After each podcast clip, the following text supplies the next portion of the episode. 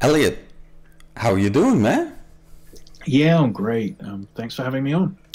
Very grateful to have you here, man. I'm uh, I'm very excited. A poker mindset coach. You don't you don't have a lot of these out out in the world, so I'm very very grateful to be able to talk to you, man. Oh man, again, just appreciated that you're interested. awesome. How are you holding up during this lockdown? Yeah, everything here's fine. I'm over in Utah in America currently, mm. and um, it's pretty safe. Um, obviously, the lockdown's on. Shops are pretty much closed except for grocery stores and restaurants and bars and things are all shut. But mm. um, it's a quiet part of the world anyway, so um, it's not a scary time. It's just uh, a little bit more boring and lots of trips and things cancelled. But outside of that, um, I, I, really don't feel I'm in a place to complain if boredom's the worst thing going on. Mm. Real talk, man. And business. How is business during these crazy times in the world? Uh, hasn't really impacted my business very much. Mm. Um, still taking on new clients. I I work with. I mean, you you mentioned the poker, but I also work with a lot of business people. I work with a lot of professional athletes. Mm. Um, what I found is there's been a bit of an uptick on the business and some of the, the online poker side. Mm. Um, and then obviously a downtick with the, the athletes. Lots of them will work with me for performance prior to events, and all of the events have been cancelled, but it's balanced itself out. Hmm. Interesting. I, I never thought about that. That obviously the events getting cancelled and all the preparations of all these athletes are definitely impacting some professionals in their direct environment, obviously. Right? Yeah, so I mean, we had the Olympics cancelled this year. Yeah. Obviously, if you're working with Olympians, then uh, they, they don't have the same reason to be working with you for another 12 months. Yeah. Um, so, so yeah, I mean, it, it impacts in some ways. Um, but I think because of the number of different industries I work in, when one thing drops down, I'm usually fortunate enough that something else is, is booming at that same time and takes up the slack. Hmm. That's positive at least uh, in these crazy times. It's good to hear some positive stories as well. Um, i'm curious if you go a little bit back back in time were you always the kid that was helping and mediating in fights and helping bullies and helping kids? And were you the go-to guy for for all the kids in your class when there was like conflicts um, not so much on the conflict. I, I think a lot of people over my history have used me as a pseudo counselor. Hmm. I, I, think that's probably a role that I've played with a lot of friends. Um, over the years, it was quite a natural thing for me to be doing. I find it very easy to listen to people, and that's, I think, to some extent, a, a skill, like a, a, naturally born skill. Hmm. For me, hearing people's stories, hearing where they're at emotionally, has always been quite interesting. And I know for other people it's terribly boring. Mm. So, you know, it, it fit into the skill set of moving into this mindset coaching, you know, kind of lifestyle. Um, but I can't say I was standing in the middle of fights, um, mm. appeasing the situation. Um, but certainly, you know, when it came to, you know, people struggling with emotional issues and things, it, it wasn't rare for people to reach out. Mm. And when did you thought I could make some money off this shit?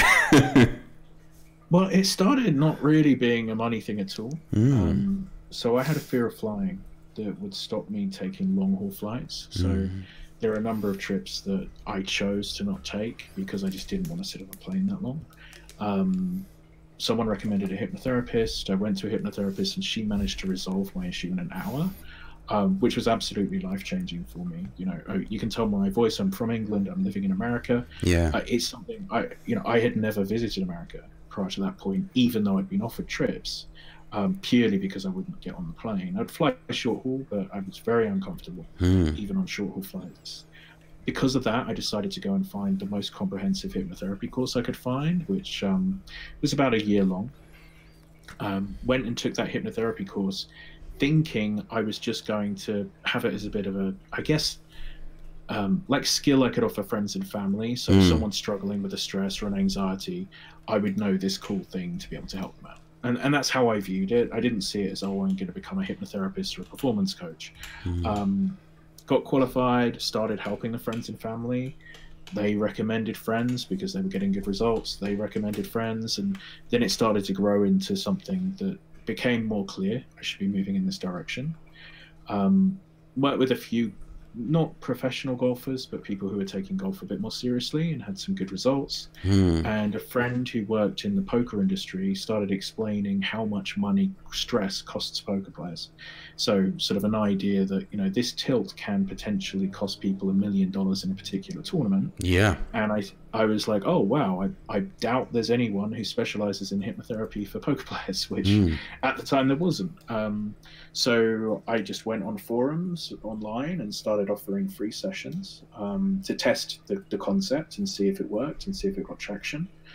It it did get traction. I got some good testimonials from people early on, and I saw that process again of clients recommending their friends. Um, my whole business has come basically from personal recommendation and not from advertising. So, you know, I've built it up over a decade, but almost none of the advertising I've ever done has had a particularly strong impact. When it comes to clients, nearly every client says, You worked with my friend, you helped him do this or that. I I, I want to work with you. And, and that's how I sort of ended up in the high performance side of it. Um, and then because of the success I'd had in poker, the poker players know other athletes because lots of athletes play poker. The poker players know lots of business people. So the success in poker started to then sort of seep into other areas. And now I probably am around, I guess, 30% poker, um, 70% other bits and pieces. That's so interesting how you how life just takes you somewhere, right? That's incredible. Yeah, you sort of feel like once you get on the ride, you just see where it takes you. There's certainly, Yeah. there wasn't a lot of planning involved. Hmm. So you, it's pretty, it's pretty incredible how you thought about hypnotherapy. That was that wouldn't be the first thing I would personally think about if I'm dealing with something like that. So, were you just that open-minded, or were you just curious about what it could mean to you, what it could do to you? Um, I actually, I someone had recommended hypnotherapy in the past to me, Hmm.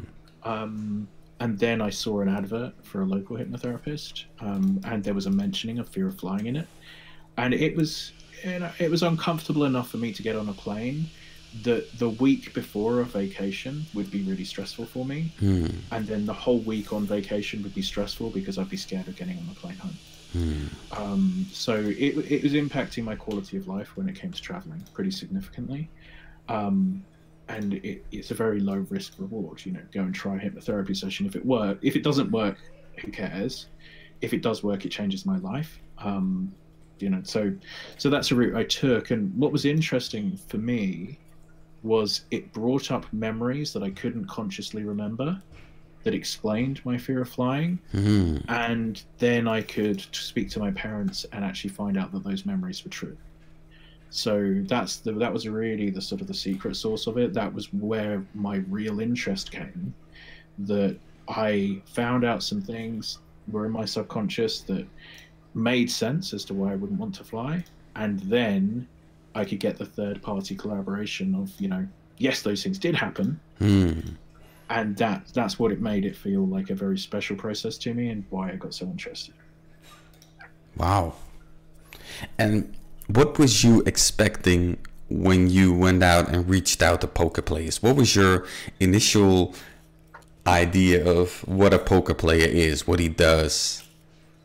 Uh, yeah, I mean, I didn't have very much experience with the poker industry at all when I Hmm. started, so I could barely play. Um, so you know, enough to play with friends in an evening, but Yeah. you know, no, no real skill. I knew the rules, and I could lose money playing effectively. Yeah. um, you know, and I didn't I didn't really have too much of a preconceived notion. I I knew it was online players who would likely be working with me first. Hmm. That was my guess. Um, so I, I figured it would probably be maths type kids who were struggling with their emotions, and and that's what it you know in the early days, it, it turned to be people who they, they had some anxiety issues. They were highly intelligent. Certainly, the online guys that was a theme that I saw very you know a lot of online. If you're a professional online poker player, it's not rare that you're a very intelligent person. Hmm. Um, and then the anxiety was a big one, and and then things changed a lot. Live players are obviously there's a sort of a different market, especially when you're in the mid stakes with live versus mid stake online players. And then when you get to the highest stakes of live, um, you're really dealing with some quite incredibly intelligent people Yeah. when you reach those those sort of those higher stakes, and that's been really interesting for me to deal with over the years of re- building this network of very impressive people who, um, yeah, make make me feel a bit stupid all day when I speak to them. To be honest, Hmm. um, but it's it's definitely interesting seeing just how much raw power some of these people have with their minds, and you know, it's it's I'm very fortunate to be able to talk to people like that. Hmm. Absolutely. It's funny how um, I've been pretty deep in poker before I got into coaching. And I've played professionally for like two or three years. I did okay, not great, but you know, enough to uh, make a okay living out of it. And a couple of my friends just went off and into the stratosphere and pl- playing for millions in Macau. And you, you, you can always see it in them. The, the, they have such a extreme insight in every aspect of life and they learn things so quickly but they also have what you say um, certain everybody has some underlying anxiety that's always there with them uh, in life in poker and everything that they do there's this underlying anxiety that they kind of push away with this almost like uh, poker mentality that trickles down in regular life, right? Uh, that poker face, that that cold, cold-hearted attitude, almost, right? Uh, very rigid and rationalizing everything. Is that has, is There's that a lot of logic. Yeah. I mean, it, it, again, it's sort of it varies with the people in terms of like where they are because I've worked because I've done it for a decade in poker. I've probably worked with a thousand poker players, maybe more, over the years. Um, I definitely see these, these sort of different different issues for different levels. So the low stakes online grinder, the mid stakes live guy, the, the the sort of guys that you're talking about, you know, they they've made it to Macau and they're playing million dollar pots. Um, when you say the anxiety, definitely everyone has issues in every part of the game. But what I would say is that also in everyday life, and when I'm working with athletes or when I'm working with business people or Wall Street traders, um, all of those people have issues as well and anxieties. And I think there's this, there's sometimes a bit of a risk of assuming that because someone's successful, they've got everything together. Hmm. Whereas usually it's someone successful um, because they're an expert in one area and they're successful in that area. Yep. But usually, I, I haven't come across many people in my life, in my business, including myself, who in every part of their life have everything nailed down. It, it, you know, there's always it's like one of those video game character charts. You know, you you put an awful lot of effort in one area. You know, you build the strength, but it, it might affect something else. Hmm. Interesting. So you could have worked with homeless people. You could have worked with refugees. You could have worked with um, masculinity coaching. But what is it that attracted you with high performance in these high stress environments? Um, a big part of it is me enjoying being part of a story. So for me, um, what I get out of my my job right now is definitely much more linked to seeing someone go from point A to point B and having wild success. Sort of the the change from prior to working with me to after working with me. So that's the that's the that's the enjoyment I get from my day to day job. Um, and that leads to wanting to work with high performance. So I'm not necessarily. Yes, it's great if I work with someone who's overweight and they lose some weight, but it's not exciting for me in the same way as helping someone become number one in the world at whatever they're doing. And I- I've been lucky enough to have a number of people in a number of different things become number, literally become number one. Um, and that it's just so much fun to be involved in that. Um, that I, I can't imagine really ever wanting to move away from high performance because it's just it's just such an enjoyable process. I can imagine, man. That's very relatable. That being part of something historic, almost right. That's that's addictive, almost. That's just you just you just want. You see that energy that somebody has. You see the story that they're part of. And you just kind of want to be close to them, right? Want to. Yeah, and feel like you're playing a part in. The Yeah. Um, so I mean, I had last week. I had one. Um, have you followed the Galfond challenge at all? Definitely, yeah. I loved And it. so, so Phil's one of my clients. Um, and again, it's like I was able to be a part in another one of these ridiculous stories. Mm, So you know that that will probably be the biggest story this year. I'm guessing that I'll be involved in.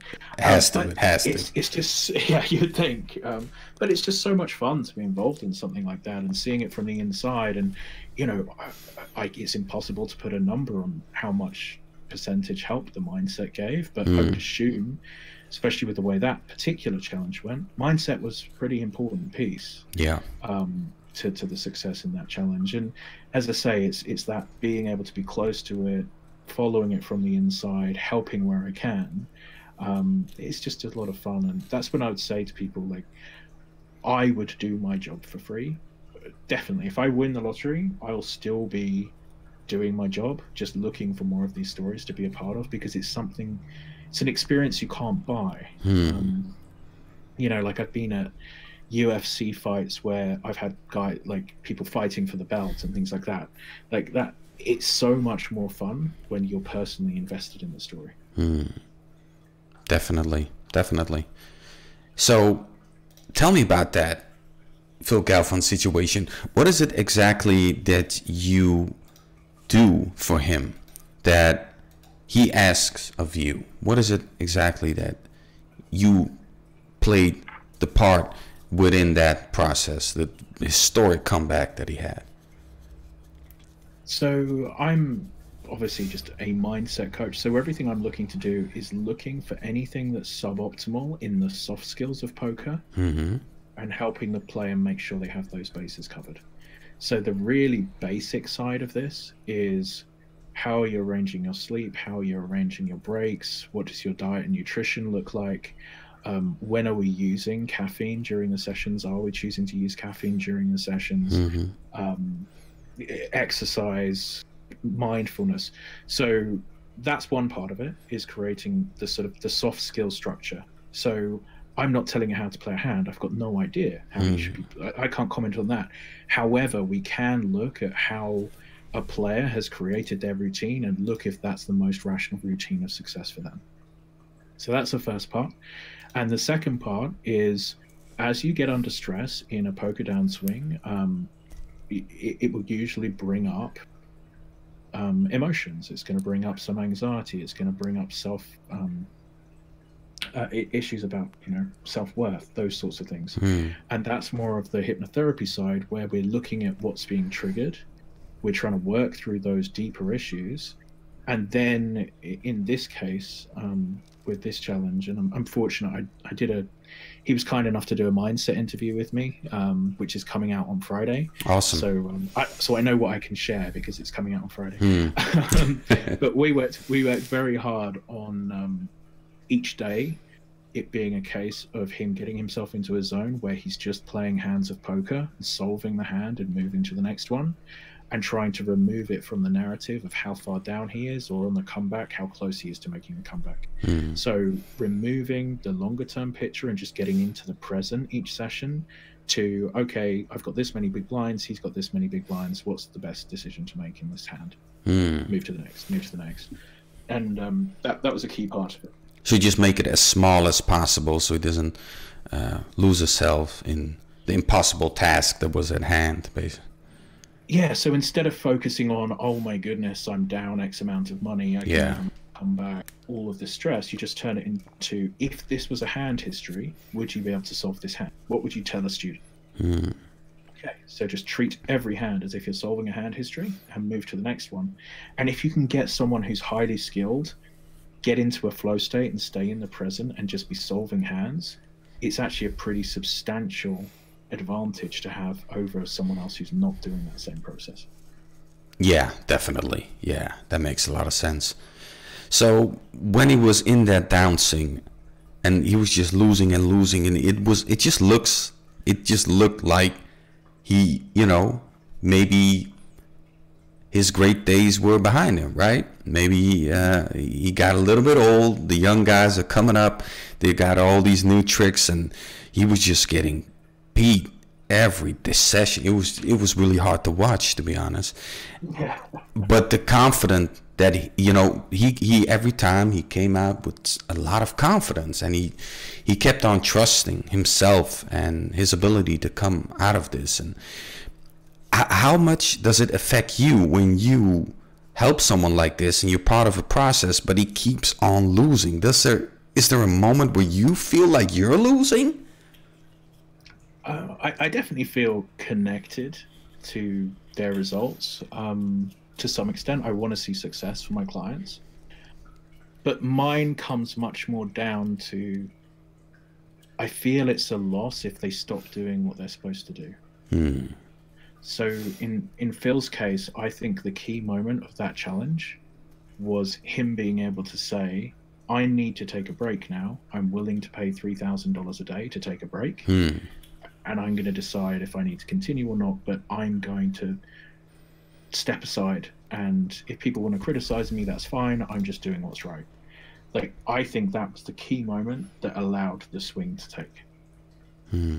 Um, so where it would be more of a concern is if I'm watching a client and let's say he stopped doing all of his routines, he stopped exercising, he started getting no sleep because he was so stressed, started changing up his game in a way that made no sense, that would feel much more of a personal failure than the variance going against them.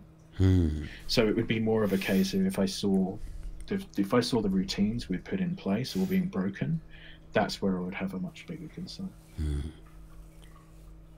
That makes a lot of sense. So at the end, obviously, he makes the most legendary comeback. It's mind blowing. Everybody was losing their minds at home.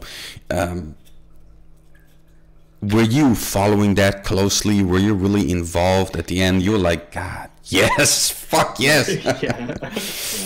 It, it was a fun day. Hmm. That was it was ridiculous. The last day was just completely ridiculous. Um, in honesty, in my mind, I had reached a stage with the challenge, with the level of comeback that had happened prior to the last day. Hmm. I actually felt Phil had won. Um, Hmm. Whether he won or not, you know, coming back from effectively what would have been a, I think, a 1.2 million dollar loss. Yeah. Um, coming all the way back to if on the last day he loses and he loses the 200,000 side bet, um, not ideal, but I feel like it was a moral victory, whatever happened on that last day of poker. Yeah. Um, but then for it to play out in the, in the way that it did, um, yeah, was just quite incredible to watch. Hmm. Especially with him coming back within the session and it looking like it was over for an hour or so, and him grinding it back again in the same way that he'd ground it back over the two weeks, and and then the final hand. I mean, it was just incredible to be a part of and watch. Yeah.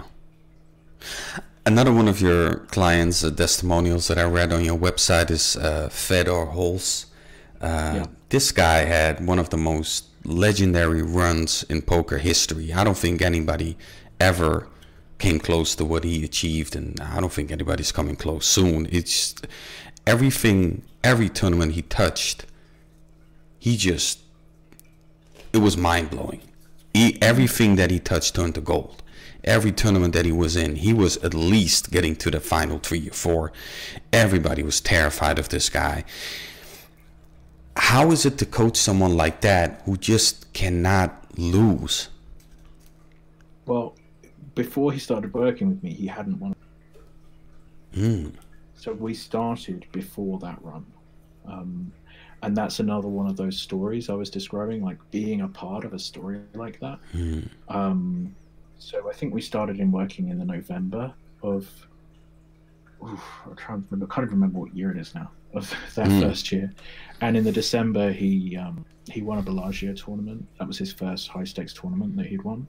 Um, I think it was a Triton, and then from that point forward, he just went on this run that, like you say, this hugely historic run. Yeah. Um, and it, it was an, it was really exciting to be a part of, and again, like feeling like this, the edge that having a more finely tuned mindset can have.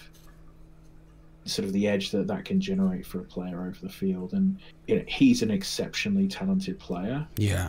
But it was something where I felt he was putting a level of effort into his mental game that at the time certainly the majority of the other players at that level weren't doing the amount of mindset work he was Mm. and you know, i like to feel that i played a big part of that story of him becoming one of the most successful players in the world and then retiring um, because he felt he'd just beaten poker Yeah, I mean, there was not really like what could he do? What what else was it to do for right?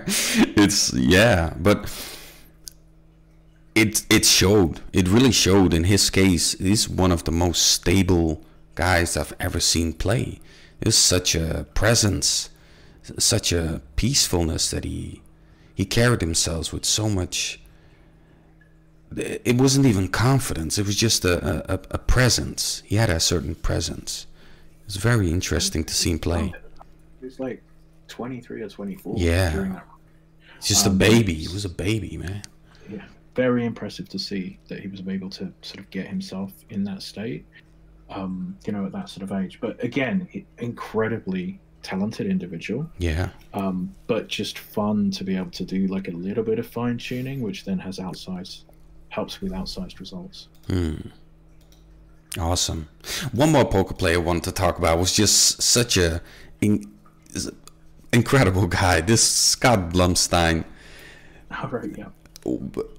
This guy won so much money. It's, it's ridiculous.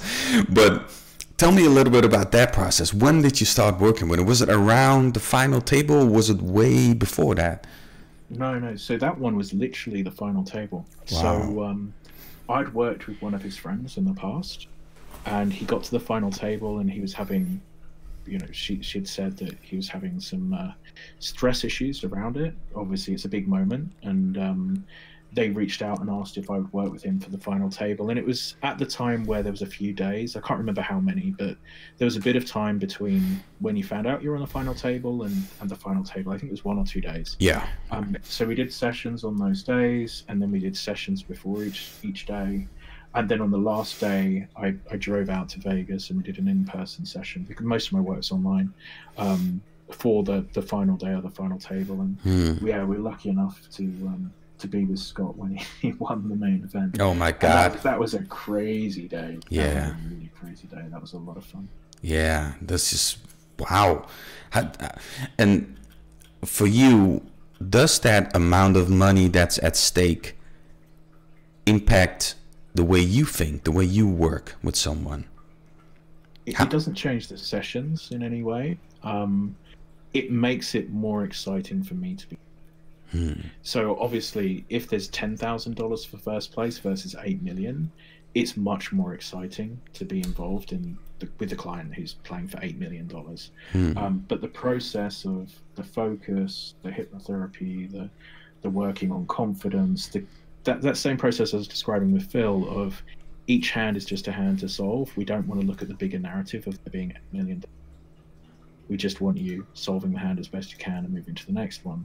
Hmm. Um, as, as we sort of yeah work on it with those in those sorts of games, that's where we see those um, we see them playing better because if they can truly play that way and disconnect even some percentage from from the money, most people at the table aren't disconnected and they're freaking out inside Hmm. because there's eight million dollars up top, and It's a lot of money. of- yeah, and a Yeah. little bit of extra control makes a big difference in your decision making process. So it's all about just trying to create an edge, a mindset edge over the opponents.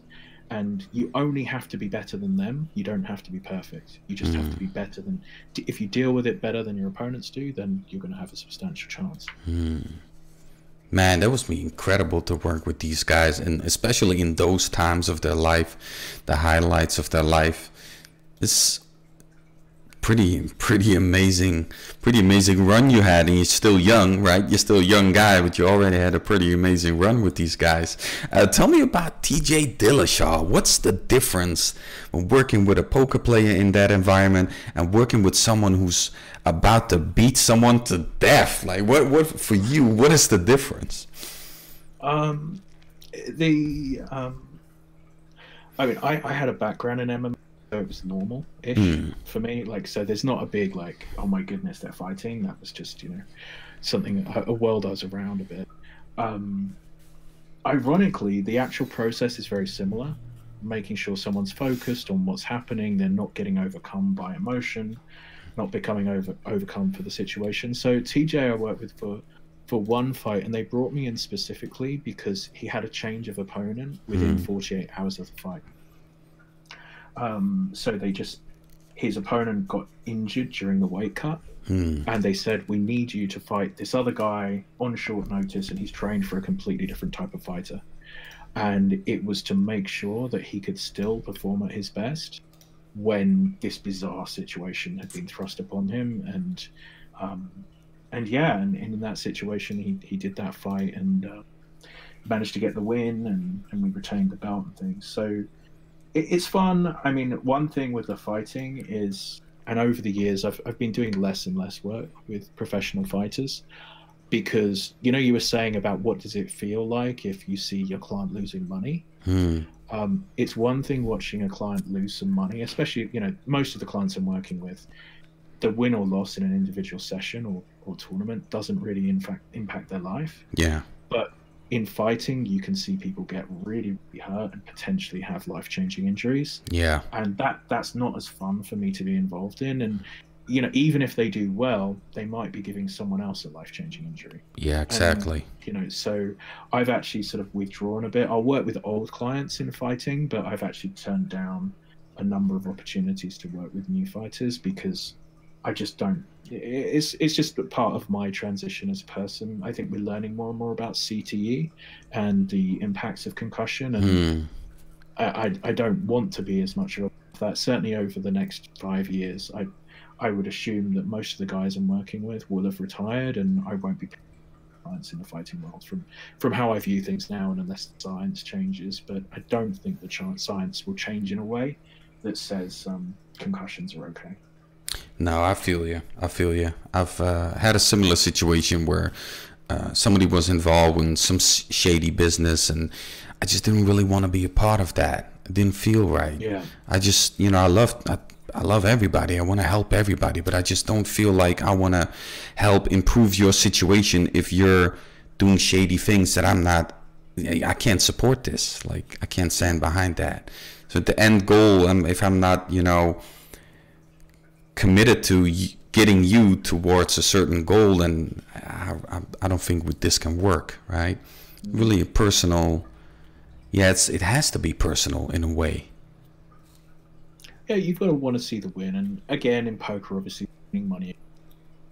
Yeah. But in, as I say, it, it didn't used to bother me at all earlier in my career but as more and more things have come out about CTE, and over the years, I've seen fortunately not my clients, but I've seen other fighters starting to age and the impact that it's had on their speech. And mm. People I'd seen before, and you're watching them speak now, and they're struggling. I just simply, you know, I, I don't know that I want to play a big part in that anymore.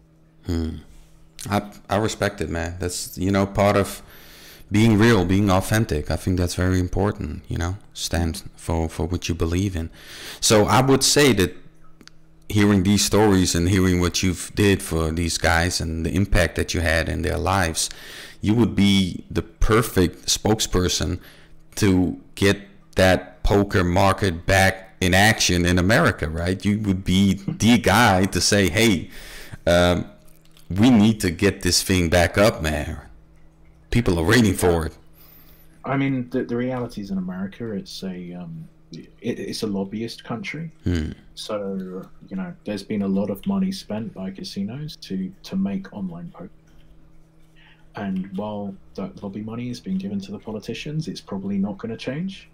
And as soon as that lobby money stops, it will change. Mm. Um, so uh, yeah, I think I think realistically, that's the biggest sticking point is the money that was coming across from from Sheldon um, into the lobby groups, and we just got to see. I'm more hopeful now. I think COVID may actually change things slightly. Hmm. Um, because this, you know, the states will be looking for the money that was coming from casinos, but the casinos are closed, and also I think there's going to be, it's going to be hard with live poker for a while, because I can't imagine a better place to spread that virus than the World Series main event. Yeah, yeah. I mean, everyone's stuck next to each other, passing cards back and forth and passing chips and Yeah. laughing. I mean, it, so I'm hopeful that, that this will sort of make some politicians think about, you know, what really are the dangers of there being poker versus people going and sitting next to each other. And I think it'll be a few years till we're back to normal again with the way people will view personal safety and hygiene and things after this. Um, yeah, I think enough people will have been impacted in some way or another with friends or family members, you know, having issues through the virus, that um, yeah, people are going to respond differently moving forward. Yeah, I hope so. I hope you know that these things actually are gonna create the change that we want. Um, I'm I'm pretty hopeful though. I'm pretty hopeful. I think uh, things are looking up. Already seeing you know people be kinder to each other, more patient. Um, Yeah, I think it's going to be good for society overall. Yeah. Um, but you know, who knows? I think, but as I say, my gut feeling is it's going to be a, a very tough year or two, mhm. and then we'll see some substantial change in what's important to people and how many people work from home and how necessary it is to travel all the time. And Yeah, yeah, hopefully there'll be some some positives coming out of it last year. definitely. So, lastly, I want to talk a little bit about business because we've spoken about, you know, people who work towards these major moments, these life changing moments a fight, a poker tournament, um, a big poker session, a big comeback.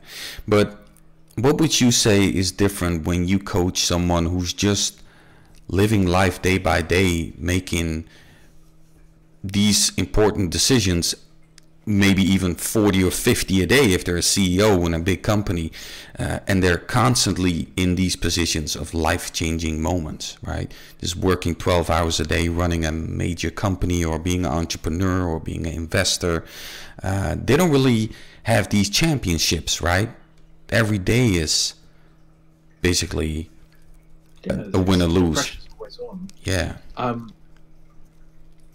a lot of my work's very similar in that I believe usually the things holding people back from making the best decisions are fear of failure, fear of success, and self sabotage linked to one of those. hmm. So, you know, with the CEOs of those companies, we'll be looking at, you know, what is it, where is it that they know they're holding themselves back? Because almost everyone, if you say to some, whatever industry you're in, so if you think about, you know, your own situation, um, have a think about whoever is number one in your industry Hmm.